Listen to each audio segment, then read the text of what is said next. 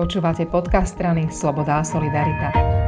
Janka Byto Cigániková je mojou dnešnou hostkou a je mi ľúto, že nemáme obraz, lebo spolu sedíme v parlamente a Janka má na sebe tričko s nápisom ani jedna navyše, ani jedna ďalšia čo je dnes také niekoľkokrát symbolické. V parlamente sa opäť riešia interrupcie. Na návšteve v Bratislave je polský prezident Andrzej Duda.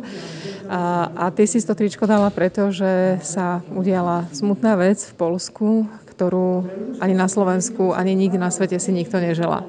Áno, bohužiaľ v Polsku zomrela polská žena Izabela, 30-ročná, ktorá už mala aj dieťatko, manžela, samozrejme aj mala rodinu a bohužiaľ zomrela na následky sepsy preto, lebo e, lekári čakali, kým plodu neschopnému života dobije srdce. A ona žiadala o tú interrupciu skôr, ona cítila, že sa niečo deje, mala teploty, a vracala a žiadala o pomoc, ale zdravotníci jej odpovedali e, v obave z prísnej legislatívy v Polsku, že kým to srdce bije, tak my ne, ne, ne, nemôžeme nič urobiť.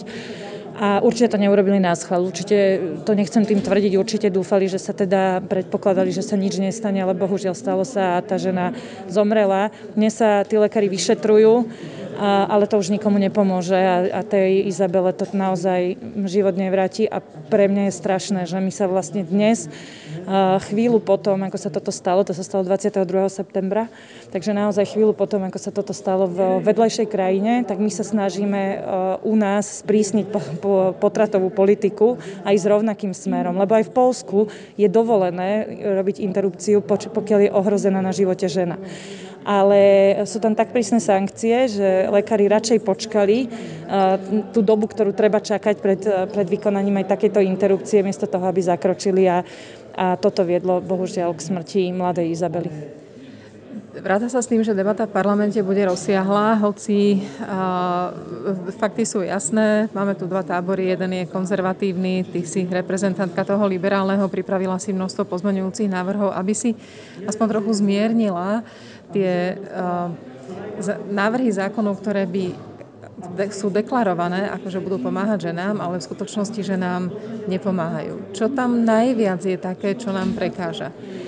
Toto je naozaj návrh zákona, ktorý by sa mal volať návrh zákona o sprísnení prístupu k interrupciám, o skomplikovaní života ženám a riskovaní ich zdravia a možno ešte aj nejakom psychickom tlaku na lekárov. A hovorím to preto, lebo návr- súčasťou toho zákona je samozrejme z, z rozšírenie tej hranice alebo predloženie tej hranice, ktorú tu dnes máme, ktoré, e, kde nám medzinárodné organizácie a všetky odborné organizácie radia zrušiť tú 48-hodinovú lehotu, kedy vlastne žena musí povinne zo zákona rozmýšľať od dňa, kedy teda príde a požiada o internet interrupciu, tak oni sa ju snažia predložiť pôvodne na 96 hodín, teraz teda pozmeňovaky na, pozmeňovakmi na 72, to sú 3 dní.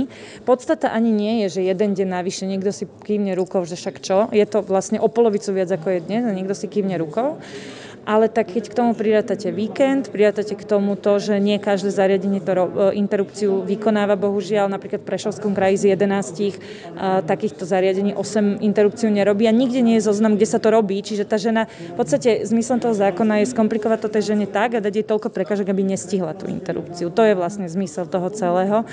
No a samozrejme je to, je to strašné a my si myslíme, že ženy vedia rozmýšľať aj bez pani Záborskej a vedia uh, si rozmyslieť, či chcú ísť na interrupciu, keď teraz už urobia, tak určite ich nemajú politici takto psychicky týrať. To je pre mňa nepredstaviteľné. A chcem zdôrazniť, že hovoriť o viac času a na rozmýšľanie je jednoducho bohapusté klamstvo a nič iné, pretože ak raz máte rovnakých 12 týždňov a z tých 12 týždňov odrežete 2 dní, kedy nesmie ísť na interrupciu a teraz v návrhu buď 4 alebo 3 dní, čiže ešte viac, tak vy skracujete ten čas, nie predlžujete. Z rovnako platných 12 týždňov bude mať tá, tá žena o 3 dní menej.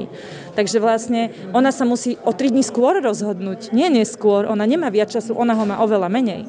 A toto je naozaj vec, ktorú považujem za absolútnu zákernosť. Sú tam aj iné veci, je tam zákaz reklamy, ktorý v podstate znamená, že nebude možné e, zverejniť, kde sa interrupcie robia, alebo aj taká banalita, že napríklad firma nemôže dať lekárovi katalóg výkonov, napríklad kirety, ktoré slúžia na takéto zákroky, pretože to jednoducho bude pod obrovskou pokutou alebo trestom odňatia slobody až 3 8 rokov. To nie v prípade reklam, to v prípade teda toho skoršieho, skoršej urobenia interrupcie. Sú tam jednoducho veci úplne hrozné, je tam samostatná kontrola len pred ginekologov a, a ženy na interrupciách, ktorá nie je v žiadnom inom odbore, či keď, keď je to onkologická pacientka alebo detský lekár alebo hocikto, tak je kontrolovaný úradom verejného zdravotní, prepač, e, úradom pre dohľad nad, zdravotnú starostlivo, nad zdravotnou starostlivosťou, prípadne e, poisťovňami, prípadne vyšším územným celkom odborom zdravotníctva a ničím iným. A tuto ešte špeciálne navyše ginekologov a ženám sa vytvára špeciálna, špeciálna kontrola a oddelenie na ministerstve zdravotníctva, ktoré bude platené a bude mať za úlohu len to, kontrolovať, či teda ginekologovia dodržiavajú tie lehoty, čo je úplne strašné. Takže Ty si pripravila sériu pozmeňujúcich návrhov, ktoré sú aj odvážnejšie, ale sú tam aj také, ktoré aj konzervatívni politici by teoreticky nemali mať problém podporiť. Napríklad ak žene hrozí, že sa jej narodí ťažko telesne postihnuté dieťa, tak e, namiesto jednorazovej dávky ty navrhuješ rozdeliť tú dávku, aby sme teda si boli istí, že sa o to dieťa aj bude starať. Alebo napríklad zverejňovať informácie, alebo napríklad umožniť dotácie nie len pro-life organizáciám, ale všetkým organizáciám. A, a dúfaš, že možno niektorí aj z poslancov vládnych, ktorí patria ku konzervatívnejším stranám, by ich mohli podporiť? No takto. Ja dúfam, že ich zmetiem, lebo záborský zákon, ak neprejdú úplne všetky pozmeňovaky, aj tak na konci nepodporíme, pretože by museli prejsť všetky, aby sa to stalo naozaj zákonom na pomoc ženám a to je 12 pozmeňovakov, ktoré spolu obsahuje 30 zmien. Takže je veľmi malá pravdepodobnosť, mizivá, že teda naozaj všetko prejde. Ale ja verím naozaj, že niektoré tie návrhy by mohli podporiť aj, aj konzervatívni politici, pretože sú to rozumné návrhy a potom sa stanú dve veci. Buď to prejde teda tej záborskej, ale predsa len v lepšej verzii, aj keď nie s podporou SAS a niekto ma volá do plena, no nevadí. a, alebo sa stane to, že, že odhlasujú nejaký pozmeňovák, ktorý nechcú a potom to vlastne sami tí, tí ja to musím meri prepač povedať, bigotní uh, veriaci, alebo ako to nazvať, extrémne veriaci uh, poslanci nepodporia. Takže ja, ja dúfam, alebo, alebo proste budú zmetení. Ako, hlavne dúfam, že sa niečo stane, tak myslím si, že dvakrát sa podaril nejaký malý zázrak, tak ak tam niekto hore naozaj existuje, ako oni veria, tak evidentne stráži ženy, tak uvidím, či, to, či, či stráži aj dnes. Tak držme palce, ďakujem veľmi pekne. S radosťou držte palce. Utekaj do sály.